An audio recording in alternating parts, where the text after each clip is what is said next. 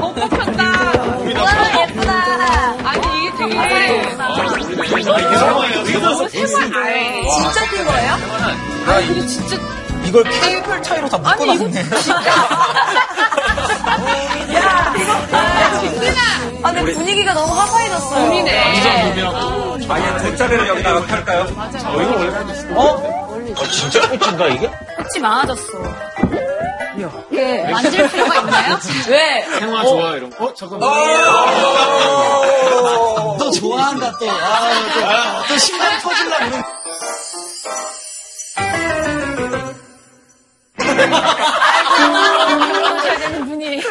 저 중에서 뽑아야 되는 가장 정의로운 용. 어? 제가 좋아하는 용은 어, 들어갔네. 너무 많죠?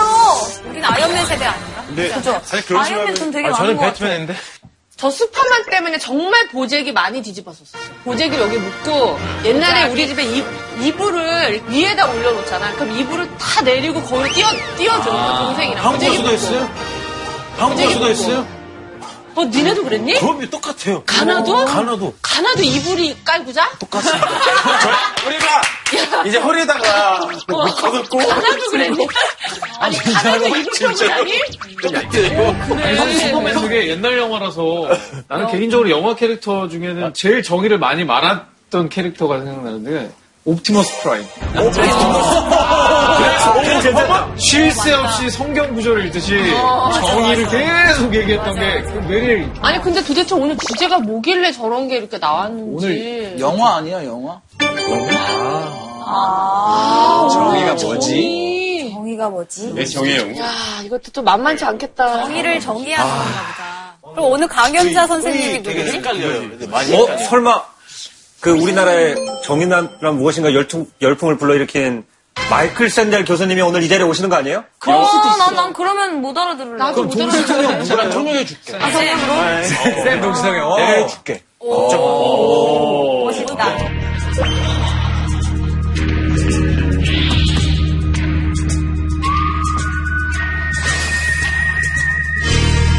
강연자님 나와주세요. 강연자님.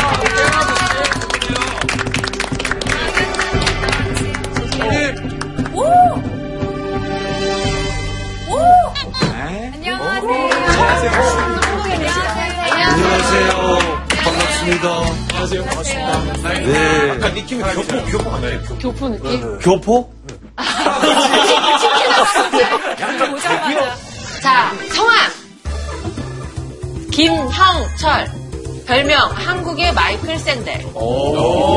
연세대학교 철학과를 졸업하고 미국 시카고 대학교에서 철학 박사 학위를 받은 뒤 모교인 연세대 철학과 교수로 컴백. 운명처럼 철학의 길만을 걸어온 남자입니다. 겉보기엔 푸근한 치킨 할아버지처럼 보이지만 도발적인 질문으로 학생들의 머리와 가슴을 헤집을 영혼의 저격수. 파격적인 수업 방식으로 연세대 베스트 티처에 선정되고 대한민국 최우수 인문학 강의 교수상을 수상한 정의의 사도 김영철 선생님이십니다. 카메라가 이렇게 많은 지금 이 환경에서도 되게 여유로우시고 그 이유가 뭔지 궁금하세요? 네. 네. 방송인이 되고 싶은 교수입니다. 그러니까 야망을 가지고 저희 프로에 나왔구나. 근데 왜 한국의 마이클 샌델이신지. 제가 아마 강의하는 스타일이 마이클 샌들이랑 비슷한 것 같아요. 영어로 하시나요? 영어로 하시나요? 아, 영어도 물론 합니다만 써드렸습니다. 오 진짜. 이 학생들하고 interaction 하는 걸 좋아합니다. 제가 왜 best teacher가 된 줄 아십니까? 알려주세요. 굉장히 파격적인 수업 방식 하신다고 좀 들었어요. 그렇습니다. 선생은 학생을 가르치는 사람이 아닙니다. 그러면요? 스스로 배울 수 있도록 도와주는 사람입니다. 제가 가지고 있는 교육 철학은 절대로 학생이 스스로 할 수 있는 것을 대신해 주지 않는다. 그러면 선생은 뭘 하는 사람일까요? 잔소리하는 사람? 잔소리하는 사람? 아니죠. 아니, 아니, 근데 교수만이 파격적인 게 아니라 이 학생들이 파격적인 것 같아요. 근데 학생들을 좀 많이 괴롭히시는 편이라는 얘기를 들었어요. 철학은 멘탈 이종 격투기입니다. 무슨 얘기냐? 학생들을 멘붕에서 맹갑으로 변화시키는 사람이 철학자죠. 멘붕에서 뭐요? 멘탈 멘가, 멘가. 도발적인 질문 하나 드려보면 네. 저희 앞서서 오셨던 유시민 작가께서는 예. 가장 존경하는 사람이 아내라고 말씀을 음, 하셨어요. 맞아요. 사랑하고. 그냥 유시민 작가님이 지난번에 말씀하셔서 아니 자꾸 저 저랑 집에서 이 보고 계셔서 유시민. 작가랑 이 비교를 하시는데 예. 제가 더 월등하다는 게 오늘 증명이 됩니다.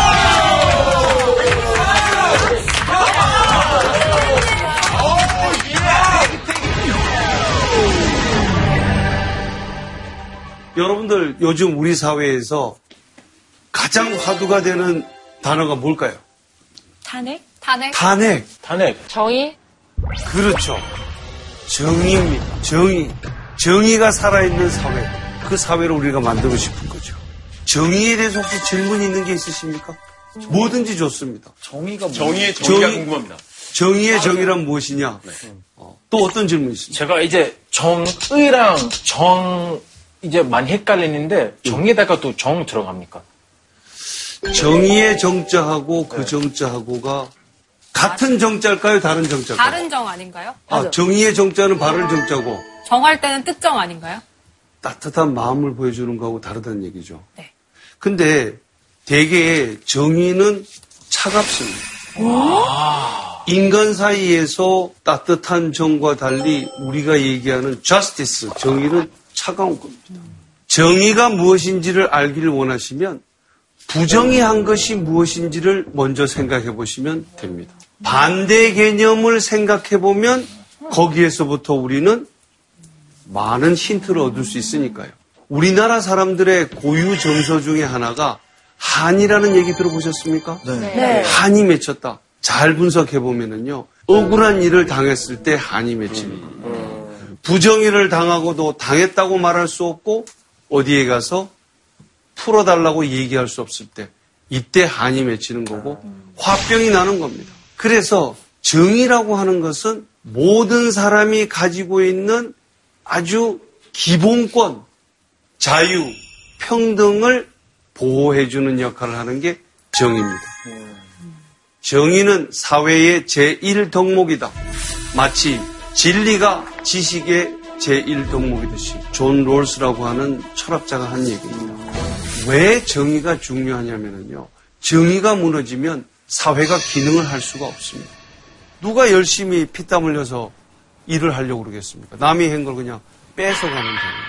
그래서 정의는 약자에 대한 보호만은 아니라 모든 사람들이 자신의 꿈과 희망을 가지고 살아갈 수 있도록 안정된 체계를 만들어주는 것이 정의입니다. 플라톤이라는 그리스의 철학자는 이렇게 얘기합니다.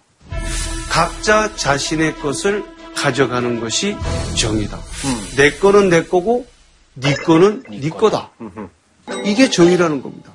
만약에 내가 내 것은 내 것이고 네 것도 내 거다. 이러면 부정의하다라고. 여러분들 참 그 오케스트라 아시죠? 네. 다른 악기를 다 연주하는 네. 그 사람들의 월급이 다를까요? 같을까요? 다릅니다. 달라야 된다고 저는 같을 생각하시나요? 것 같습니다. 네? 같을 것 같습니다. 저도 이제 그 밴드에서 연주를 하고 노래를 하는데, 어, 저희 팀 같은 경우는 공평하게 분배를 하고 있습니다. 왜냐하면 어떤 한 파트가 빠진다고 했을 때 그 팀이 온전한 음악을 만들 수가 없기 때문에 모든 사람이 동, 동등한 정도의 중요성을 갖고 있다고 생각합니다. 근데 취지는 되게 공감하는데요. 예전에 저도 쌤이랑 같이 오케스트라라는 프로그램을 아, 언제나 했었거든요. 아, 연주할 때 보면은 한, 한 40분 정도 이제 관현악 곡을 연주하는데 음흠. 심벌즈는 한 세 번 쳐요. 쌤이 타악기였거든요. 네. 당 근데 이제 이거는 만 원인데 저는 바이올린이어서 심원 심원 심원 심원 심원 심원 이렇게 발음을 정확하게 해주세요. 발음을. 그러니까 심원 발음 정확하게 해야 된다. 이런 이런 이런 이거는 이거는 다섯 번 치니까 우리가 만 원 반다고 치면 2천 원인데 우리는 2원 2원 2원 그래서 불공평하다고 생각하셨습니까? 그러니까 어느 정도는 일한 만큼 가져가는 것도 정의의 일환이기 때문에 활질을 많이 한 바이올린이 좀더 많이 가져가도 되지 않을까. 그죠? 그래서 같은 사람을 같게 대우해주고 다른 사람을 다르게 대우해줘라. 이게 그리스의 철학자 아리스토텔레스가 하는 얘기입니다. 문제는 과연 한 시간 내내 몇 초만 하는 심벌스나 큰복 이 사람들이 계속 바이올린을 하고 있는 사람하고 같은 대우를 받는 것이 정의로운 건지 다른 대우를 받는 것이 정의로운 건지 이 판단을 해야 되는 거죠. 그래서 어떻게 돼요? 그 아니 그래서 정의는 원칙만 있어가지고 해결될 문제가 아니라 그 원칙을 어떻게 적용할 거냐는 판단을 해주는 지혜로운 사람이 필요한 겁니다. 지혜로운 사람이 바로 누구겠습니까? 우리 철인? 아니 철인이죠. 철이요? 오철이? 철학자 오칠이 말고 철학자가 그 판단을 해줘야 된다는 것이 플라톤의 생각이었습니다. 그래서 사주덕이라고 여러분들 들어보셨는지 모르겠는데 국가는 지도자 계급 또는 철인왕으로 돼 있고 그 밑에 전사 계급 워리어 그리고 밑에 노동자 이렇게 세 계급으로 돼 있는데 철인은 지혜를 가져야 됩니다. 그게 이제 판단해 주는 지혜죠. 그 다음에 전사 계급은 용기, 기계가 있어야 됩니다. 밑에 노동자 계급은 절제하고 근면해야 됩니다. 요 세 가지 덕이 잘 어우러졌을 때 종합적으로 정의가 나온다는 거예요. 우리가 이제 얘기할 정의의 문제는 양심과 이성에 따라서 내리는 판단. 이게 뭐냐? 이게 핵심. 아, 오늘 재밌는데요? 오, 재밌다. 오. 아, 모르셨어요? 어, 흥미진진한데요? 에이, 이거 얘기하려고 해. 저는 저렇게 알처많은 학생 좋아해요. 아, 좋아하십니까? 알처는 대놓고 해야 돼. 이게 정의로운가요? 정의로운. 내 맘입니다. 사실 저희가 오늘 오자마자 본게 네. 어떤 영웅이 정의로운가 이 화면을 제일 먼저 봤거든요. 그쵸? 그래서 우리가 각자 생각하는 영웅을 적어보고 네. 그를 통해서 정의에 대해서 좀 얘기하면 많이 와닿을 것 같다는 또 생각이 들어요. 그러자. 그럼 각자의 영웅을 한번 우리 써보도록 할까요? 네, 네. 그렇습니다.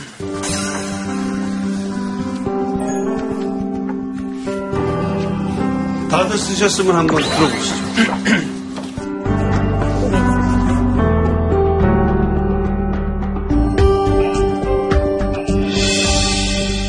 뒷줄에 계신 분들 순서로 이렇게 돌아가도록 하겠습니다. 저는 V라고 썼습니다. 그렇습니다. 그게 뭐죠?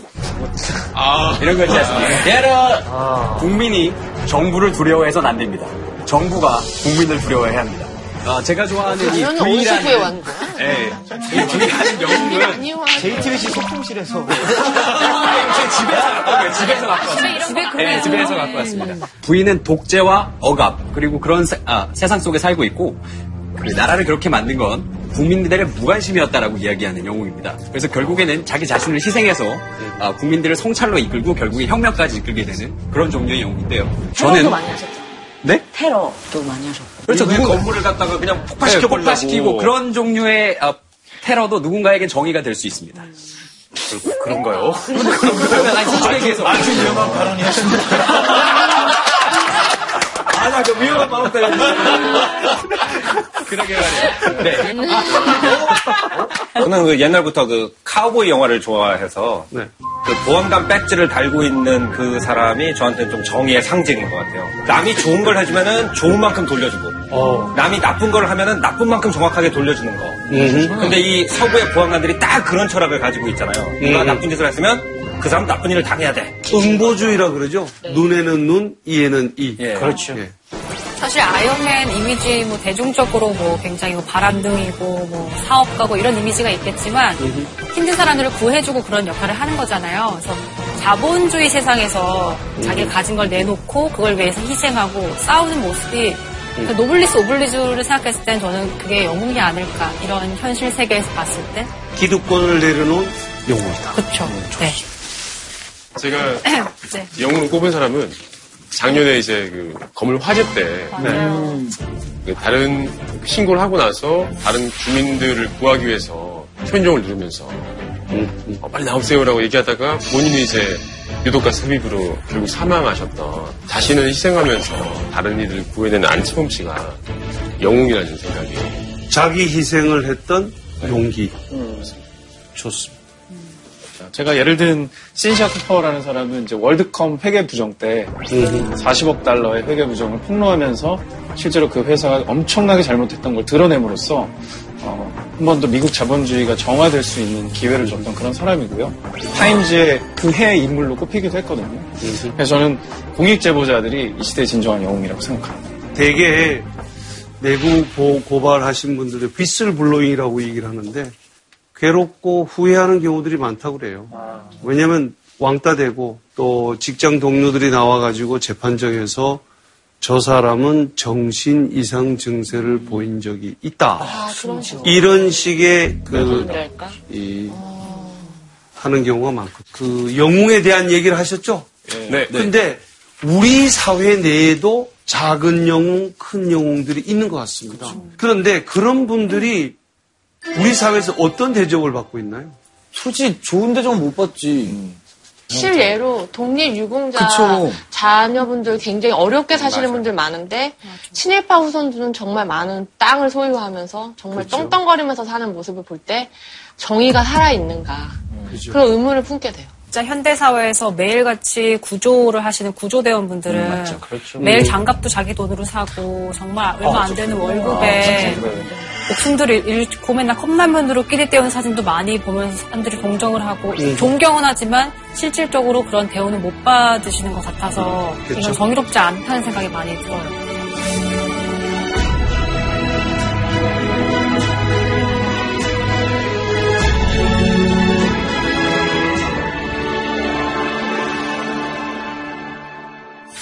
자, 그래서 여러분들하고 같이 한번 흥미로운 사례를 하나 얘기해 보도록 하겠습니다. 한 마트에서 있었던 일입니다. 사진 현상을 맡긴 고객이 있었는데 인화를 해보니까 어린아이가 쓰러져 있고 그 옆에는 술병과 마약이 어지럽게 널려져 있었습니다. 직원은 즉각적으로 아동학대를 당하고 있다 생각이 들었기 때문에 바로 경찰에 신고를 했습니다. 경찰은 출동했고 그 아이는 죽기 일보 직전에서 구출이 됩니다. 이 사실이 알려지면서 그 지역 사회에서 신고한 직원은 일약 영웅으로 떠올랐습니다. 그런데 이 직원은 직장에서 해고를 당합니다. 사유는 범죄 행위로 의심이 되는 사진을 발견했을 때는 사내에 있는 이 사진 판독 전문가와 상의를 하고 난 후에 보내야 된다 하는 사내 규정을 어겼기 때문입니다. 근데 그러면 그 사이에 그 아가가 더 아파질 수도 있잖아요. 그래서 해고당한 사람은 바로 법원에다가 부당해고 무효 소송을 내는데 법원은 누구의 파- 손을 들어줬을까요? 마트. 마트, 아, 저, 저기, 저 마트. 직원분. 마치 중인. 무고하게 고발되는 사람들이 생길 수도 있기 때문에 합당한 절차라고 법정에서 보고 회사 편을 들어준 거라면 법정의 판결도 충분히 이해를 할 수 있다라고 저는 생각합니다. 근데 그럼에도 불구하고 단지 그 사진을 먼저 보고 신고를 급한 상황에서 했다는 이유만으로 해고를 한다면 저는 그거는 이제 규정상으로도 과하다고 생각을 합니다. 규정을 만드는 이유가 있겠죠. 예. 그죠? 네. 할로윈 파티 사진인데 직원이 착각해서 경찰을 불렀다. 경찰을 불렀을 수도 있는 거죠. 예. 요번 케이스에는 운 좋게 그 혼자의 독단적 판단이 들어맞았을 수도 있었지만 안 들어맞으면은 어떤 경우가 발생하겠습니까? 근데 지금 상황은 결론적으로 봤을 때 사회적으로 굉장히 모범이 되는 뭔가 여- 영웅이라고 그렇습니다. 느껴질 만큼의 좋은 사례가 이제 결론적으로 난 거잖아요. 맞습니다. 그래서 어떻게 맞아. 판단을? 판- 그래서 법원에서는 그래서 법원에서는 회사의 손을 들어줍니다. 정당했다. 어, 너무 과하다. 그래서 법원이 여러분들 생각에 잘한 것 같습니까? 잘못한 것 같습니까? 제가 생각해도 그래도 제 마음으로는 한 아이를 구한 사람에게 또 어떻게 보면 해고가 자본주의에서는 살인이 될 수 있잖아요. 네, 그런 측면에서는 굉장히 어, 정말 의롭게 행한 일에 차가운 판결을 내렸다라고밖에 볼 수가 없을 것 같아요. 그래서 부정의한 판결입니까? 법원은 근데 매뉴얼이 있으니까 그 매뉴얼을 따라가는 그러니까 게- 그게 법인 거죠. 네. 본인 일이 그게 법이죠. 이거 판결을 내린 사람도 속으로는 되게 아 이건 아닌데 하면서도 어쩔 수 없이 매뉴얼을 따라간 거니까 지금 딘딘이 굉장히 중요한 얘기 했는데요. 그 판사가 매뉴얼 또는 법규상에 어떻게 되어 있는지를 보고 그것에 따라서 내리는 거지 자기 판단대로만 내리면은 판사가 입법자가 되는 셈이에요. 법을 막 만들어내는 그리고 거니까. 저 궁금한 게 사실 이렇게 신고하면은 신고자 익명성 보장을 경찰 쪽 경찰 측에서 해줘야 되거든요. 근데 그걸 안 하고 이거를 알려줬다는 것 자체가 굳이 영웅이 안 됐으면 해고까지 안 당했겠네. 그것도 좋은 포인트 중에 하나입니다. 경찰이 신고자 보호의 의무를 다하지 않은 측면이 있는 거죠. 이 사태는 1999년 미국의 월마트에서 실제로 있었던 일입니다. 이 마트의 직원 사례를 통해서 우리가 느끼는 것은 무엇입니까? 결과적으로 실질적인 정의, 즉 어린아이의 생명을 구했다. 아동 학대로부터 구했다 하는 것과 또 다른 한편으로는 절차적 정의가 훼손되었다. 이 양자의 충돌 속에서 무엇이 과연 정의로운 것인가? 초점은 이겁니다. 절차상의 문제가 더 중요하냐? 아니면 결과가 더 중요하냐? 이게 계속 제가 말씀드리는 정의의 핵심은 어디에 있는가?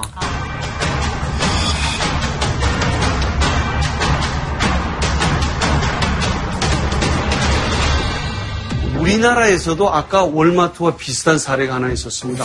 4살짜리 어린아이가 지금 구급차 안에서 산소호흡기를 달고 있습니다. 생명이 총각에 달렸습니다. 구급차 운전자는 전속력으로 달리기 시작하는 거예요. 앞불싸.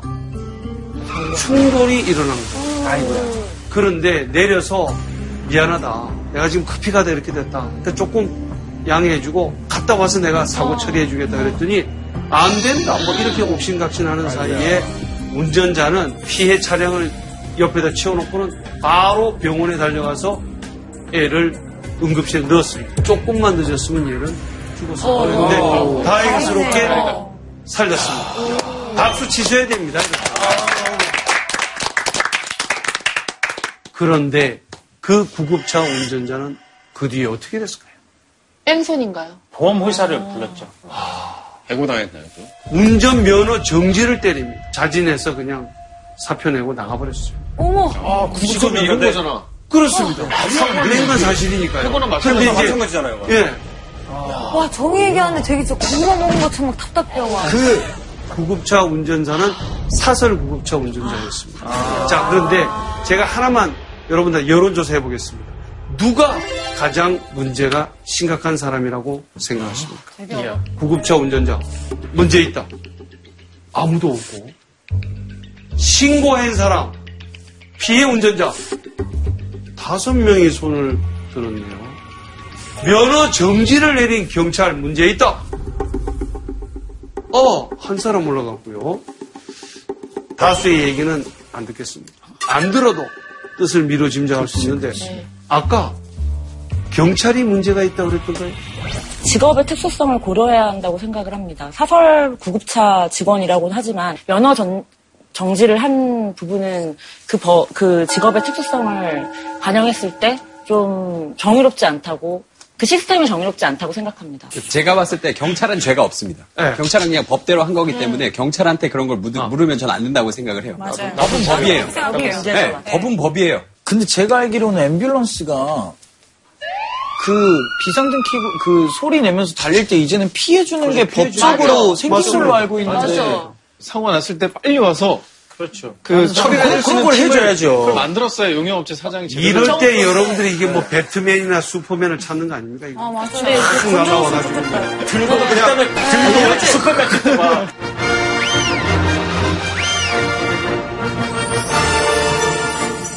여러분들이 점점 이제 심화 학습으로 들어가는 것 같아요. 그래서, 문- 이, 이 문제의 결론은 없이 넘어가는 건가요?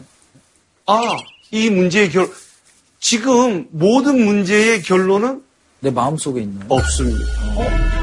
우리 수업에서는요, 정답이 주어지는 수업이 아니고, 여러분 스스로가 내가 생각하는 좋은 답이 뭘까?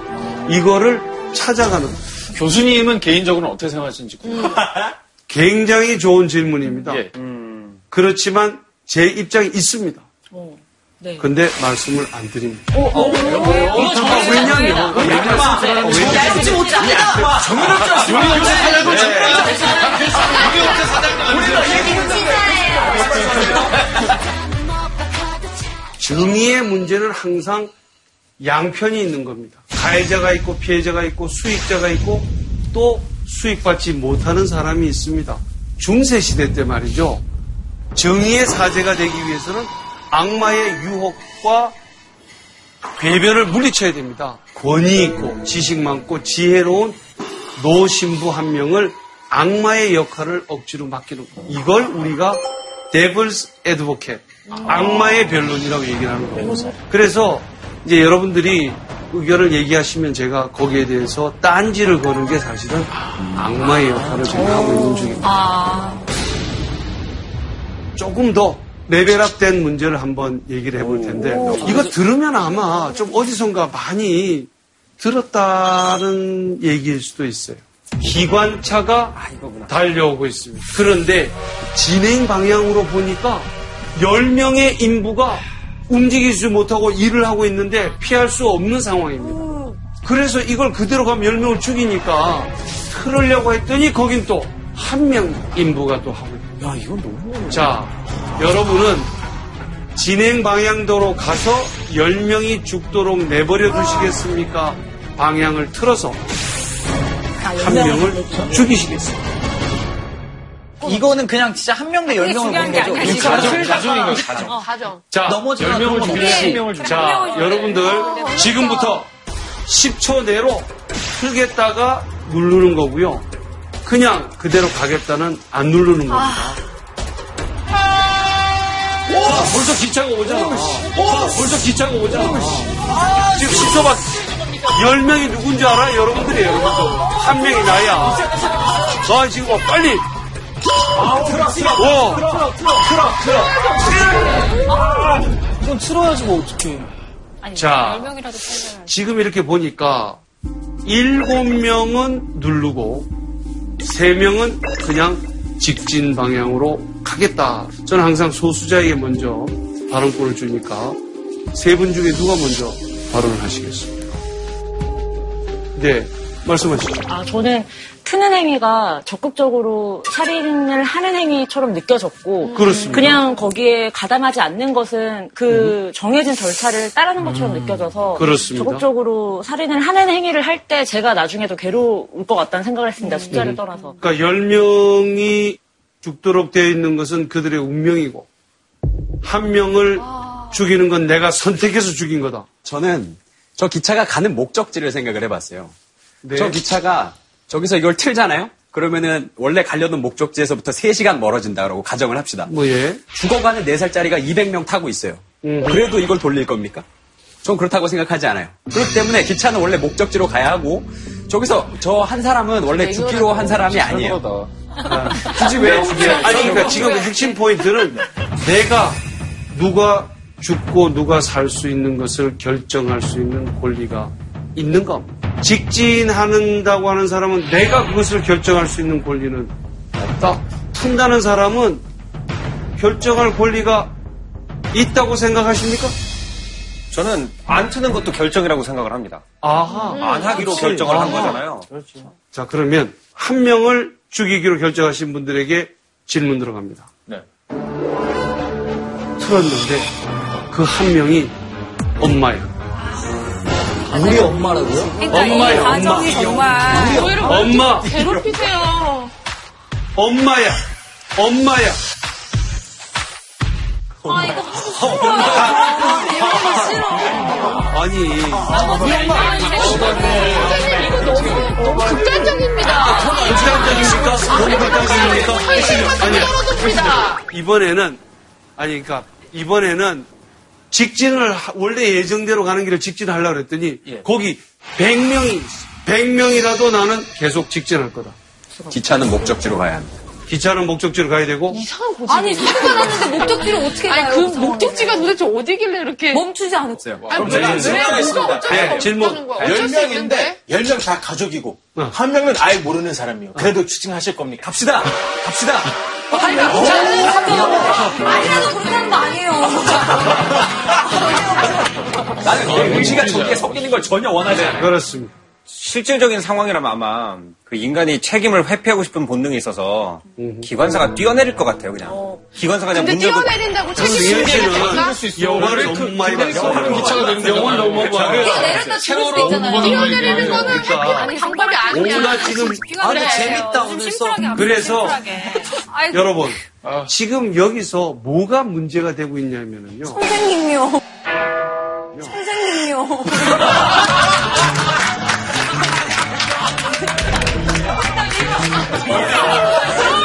조금만 더 현실적인 내용이면 훨씬 아니요. 재밌을 것 같아요. 여러분들 이게 비현실적으로 생각하시는 거는 이 문제가 가지고 있는 의미를 좀 더 깊이 파악하시면은 이게 비현실적이 않다는 얘기가 드는 게 뭐냐면은요. 내가 직접 그 사람을 선택해서 죽이는 것과 그냥 죽도록 내버려 두는 것과의 차이가 있- 있다고 주장하는 게 의무론자들입니다. 대표적으로 독일의 철학자 임마누엘 칸트가 그런 입장을 가지고 있고요. 반면에 한 명이 죽느냐, 열 명이 죽느냐 이것만이 중요할 뿐이다. 결과주의자들입니다. 최대 다수의 최대 행복이 정의의 실현이다 라고 얘기하는 제러미 벤담이 있습니다. 더 많은 사람에게 더 많은 행복이 갈 수 있도록 정책을 실현해야 된다는 것입니다. 제러미 벤덤, 존 스튜어트 밀, 영국의 철학자들이 이 공리주의적 입장에 있는 겁니다. 틀겠다고 한 사람들은 공리주의자들인 겁니다. 그냥 가겠다고 한 사람들은 칸트주의적 사고방식입니다. 어느 쪽으로 나는 정의롭다고 생각하는지 여러분들의 판단이 중요하고요. 입장보다 더 중요한 게 있습니다. 내가 왜 직진하기로 결정했냐? 왜 틀기로 결정했냐? 그 근거가, 이유가 그게 중요해요. 그래서 여러분들이 이게 그 비현실적이라고 생각하지만 현실에서는요, 더 많은 사람에게 행복을 줄 거냐, 아니면 한 사람의 권리를 보호할 거냐, 이런 문제도 항상 공리주의자들하고 의무론자들이 끊임없이 충돌하고 있는 문제입니다. 이제 마지막으로 진짜 심화학습에 들어가는 상황이 하나 더 어, 남았습니다. 재밌다. 질문은 이유에 이거는 참. 지금은 책. 아, 씨, 이런 거 하면 말이야. 진짜. 아, 진짜, 나 이런 거 제일 못하는 스케일 크다, 우리 방송. 긴급 속보입니다. 이 정체불명의 바이러스가 전국적으로 빠르게 확산되고 있습니다. 이 치명적인 바이러스는 이 발병 일주일 내 사망에 이르게 하는데요. 감염자 수가 이미 2천만 명을 넘어선 것으로 예상되고 있습니다. 현재 대학병원 곳곳에서 이 치료 백신을 쟁탈하기 위한 살인 행각이 벌어지고 있습니다. 정말 저럼 너무 무서울 것 같아요. 조수희 아나운서 좋아요. 제가 생각할 땐 2천만 명이 죽은. 어, 상태. 어, 깜짝이야. 당신은 누구십니까? 미치겠다. 아, 백신 배달 왔습니다. 아, 이거 진짜 놀랐다. 오, 그럴듯하네.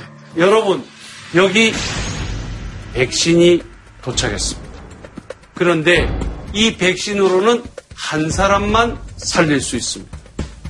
자, 여기 누구를 살릴 것인가 10명의 사람이 나왔습니다. 그 중에 여러분 생각에 저 사람이 꼭 살아야 된다라고 하는 사람, 한 사람 한 명이요? 써주시죠. 왜 이런 극한으로 우리를 모는 거예요? 근데 아니, 그럼 세 명씩 써볼까? 아니, 한 명 쓰세요, 한 명. 한 명. 한 명이 재밌어. 나을게요. 세 명, 한세 명. 아니, 세 명. 세 명 써요? 세개 있어요? 세 명 써요? 아, 세 명, 세 명. 점점 회색으로 넘어오고 계시네요.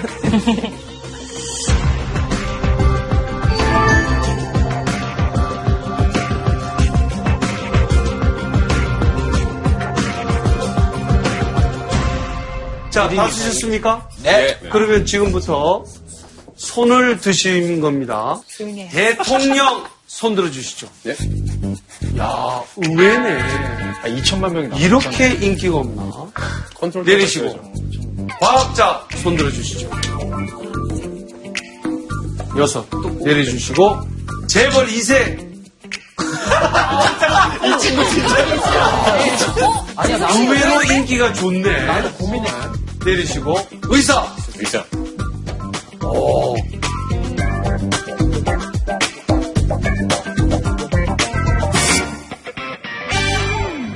자, 우선 뭐 나는 왜 저 사람이 꼭 살아야 된다고 생각하는지 얘기하실 분. 어, 네, 저는 일단은 제일 여- 이 중에서 한 사람만 네. 뽑아야 된다고 한다면 저는 임산부를 어, 왜 그럴까요? 선택했는데 그거는 생명이 두 기, 둘이나 됐기 때문에 생명을 숫자로 환산해서 곱하기 2 이렇게 하신 건가요?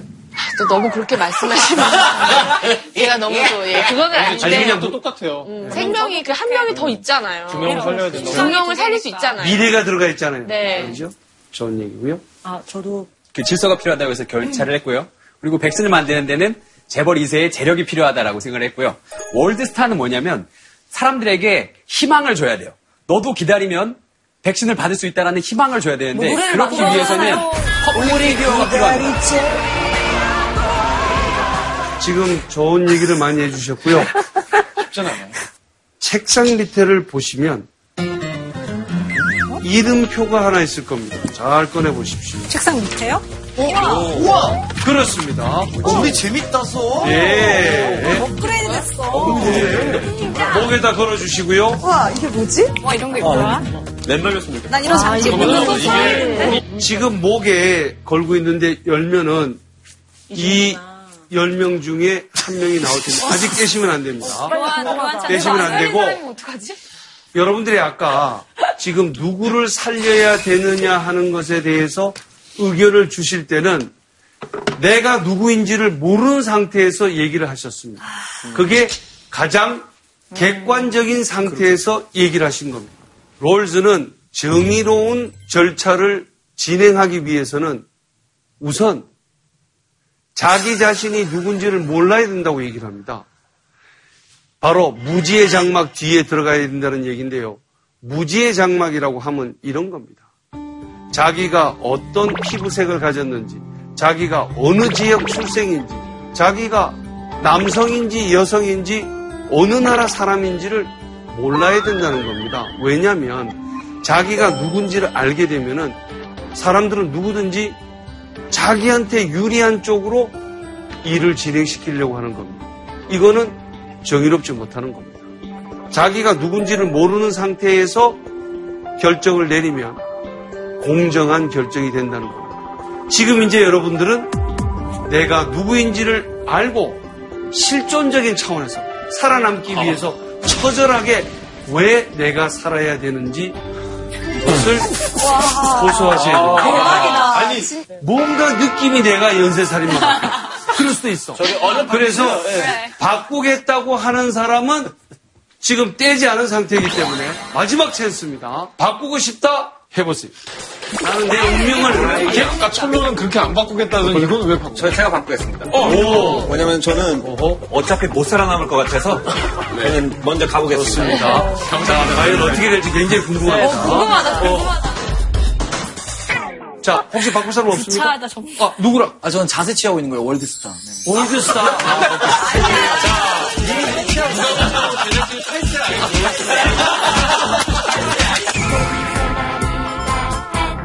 셋 하면 하는 겁니다. 공개입니까? 어, 왜 이렇게, 이게 뭐라고 떨리지? 셋, 둘, 하나! 하나! 아, 팔찌 아니야!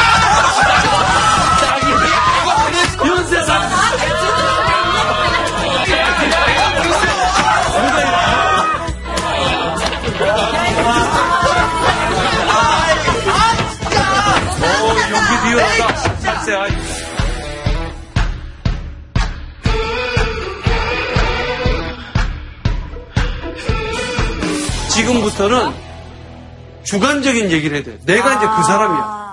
그러니까 내 입장에서 어떻게 해서든지 설득을 시켜야 돼. 빠른 시간에 어, 생을 마감하고 약 먹으면 죽이겠다는 거지. 아니면 그나마 남은 생을 조금이라도 평화롭게 보내실지 생각해보세요.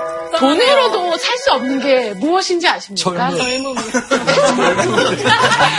진짜 못했다. 애, 애가, 애가 너무 좀. 방금 저기 보신 백신 있죠? 저희 공장에서 만든 거고요. 그래서 일단 제가 저걸 하나 마시고 다 같이 저희 공장으로 가서 다 같이 삽시다. Hear the word. Make it better. 지금 아프세요? 가사를 몰라. 왜 제가 살아야 되냐면, 저는 8살이고 앞으로 커서 재벌 2세가 될 수도 있고 의사가 될 수도 있고 과학자가 될 수도 있고 대통령이 될 수도 있어요. 다 여러분들 어차피 곧 죽고 나 아직 20대야. 저기요, 저 아직 20대. 저기 할아버지 할아버지 결국은 무슨 얘기냐면은요. 지금 우리가 이렇게 고민을 하는 이유는 사람의 목숨의 값을 매길 수 있느냐 없느냐. 누구의 삶이 더 중요한 삶이냐 아니냐. 물론 보험회사들은 늘 그걸 보험을 산정하고 있습니다. 몇 살에 어떤 직업을 가진 사람이 사고로 죽으면 보상금을 얼마나 준다. 이런데 문제는 과연 그 보상금이라고 하는 것이 그 사람의 삶의 가치를 정확하게 측정한 거냐. 더 나아가서 사람의 몸값은 정해질 수 있는 것입니다. 그것을 어떻게 해서든지 이성으로 생각해내야 된다는 것을 요구하기 때문에 여러분들이 이렇게 힘들었던 거예요. 어떤 방식으로 어떤 사람에게 그 희귀한 자원을 주는 것이 정의로운가 하는 것은 단순하지는 않지만 어쨌거나 우리는 그 방식에 대해서 합의하지 않으면 안 된다. 그리고 그 합의를 이룰 때 이것은 우리 사회가 정의롭게 살아갈 수 있는 기초를 제공한다. 이것을 보여주는 사례입니다. 요즘 뉴스를 보면 굉장히 정말로 드라마틱한 시국이었잖아요. 서로가 정의라고 너무나 외치고 소통을 하기 힘든 어떤 집단들이 이제는 뭔가 서로 얘기를 하고 소통해서 이제 뭔가 미래를 열어갈 수 있는 어떤 또 정의를 세울 수 있는 방법들에 대해서는 교수님은 어떻게 바라보고 계신지 궁금합니다. 결과에 승복해야 합니다. 진 사람이 졌다고 승복하지 않으면 그 게임은 끝난 게 아닙니다. 결과에 승복하라. 절차가 공정했다는 것. 이게 정의의 철칙입니다. 정의는 정말 스마트해야 되는 것 같아요. 스마트해야 되기도 하지만요. 그 자체로는 차기 때문에 따뜻한 마음을 사실은 가지고 접근을 해줘야 된다는 겁니다. 그러니까 어쨌든 답은 없는 거네요. 정답은 없다는 것은 맞는 얘기인데 그렇다고 해서 좋은 답과 나쁜 답이 없다는 얘기는 아닙니다. 좋은 답이라고 하면 내가 그 솔루션을 위해서 목표와 가치를 위해서 나의 모든 노력을 다 기울이겠다. 좋은 답입니다. 나쁜 답은 말은 이런 식으로 하지만 난 실제로 그렇게 행동할 생각이 없어. 나쁜 답입니다. 그래서 여러분들은 반드시 자신의 좋은 답을 찾으셔야 됩니다. 그러고 난 뒤에 그것을 다른 사람들과 이성적으로 대화하고 설득하려고 노력해야 됩니다. 더 중요한 것은요, 다른 사람의 합리적인 제안에 설득될 수 있어야 됩니다. 설득될 수 있는 것은 용기를 필요합니다. 왜? 자신의 입장을 바꾸는 거니까.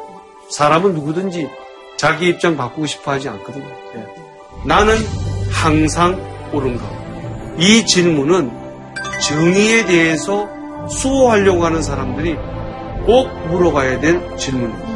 강의를 들으면서 정의로운 사람과 정의로운 사회가 좀 다를 수 있겠다는 생각을 많이 했었습니다. 아, 그럼 사실상 영웅이 없는 사회가 더 정의로운 사회일 수 있겠다. 끊임없이 개인들에게 영웅적인 행동을 하도록 요구하는 그 사회는 사실 정의롭지 못한 사회죠.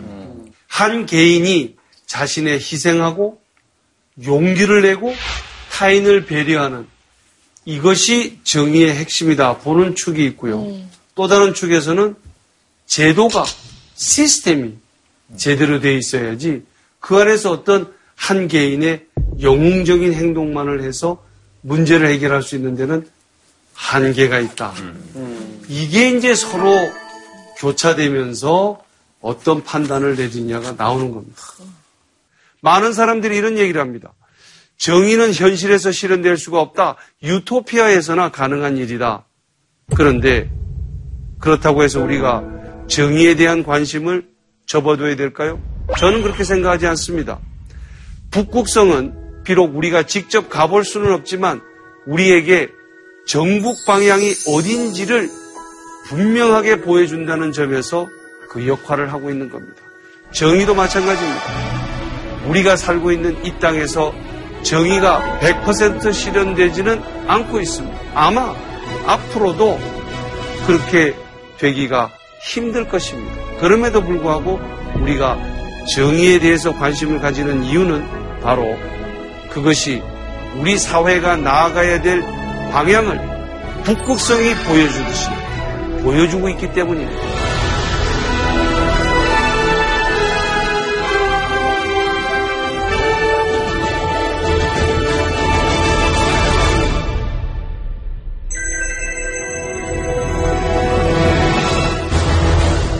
교수님 정말 죄송한데 한 가지 꼭 여쭤보고 싶은 거 있어요. 좋습니다.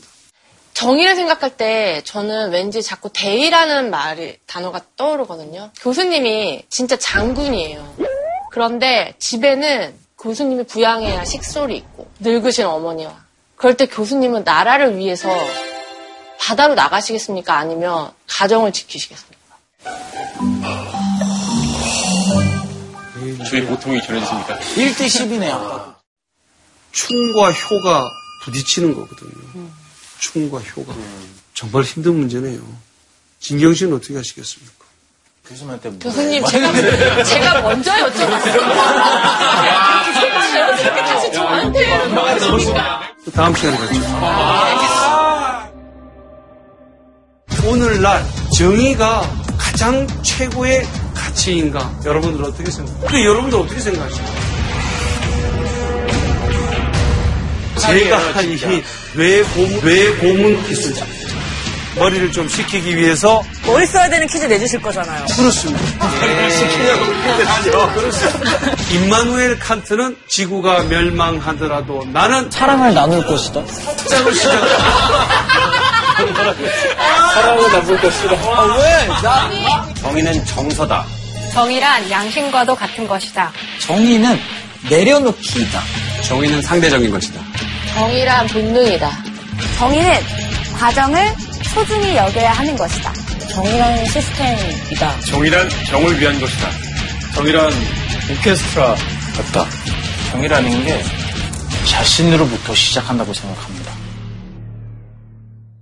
JTBC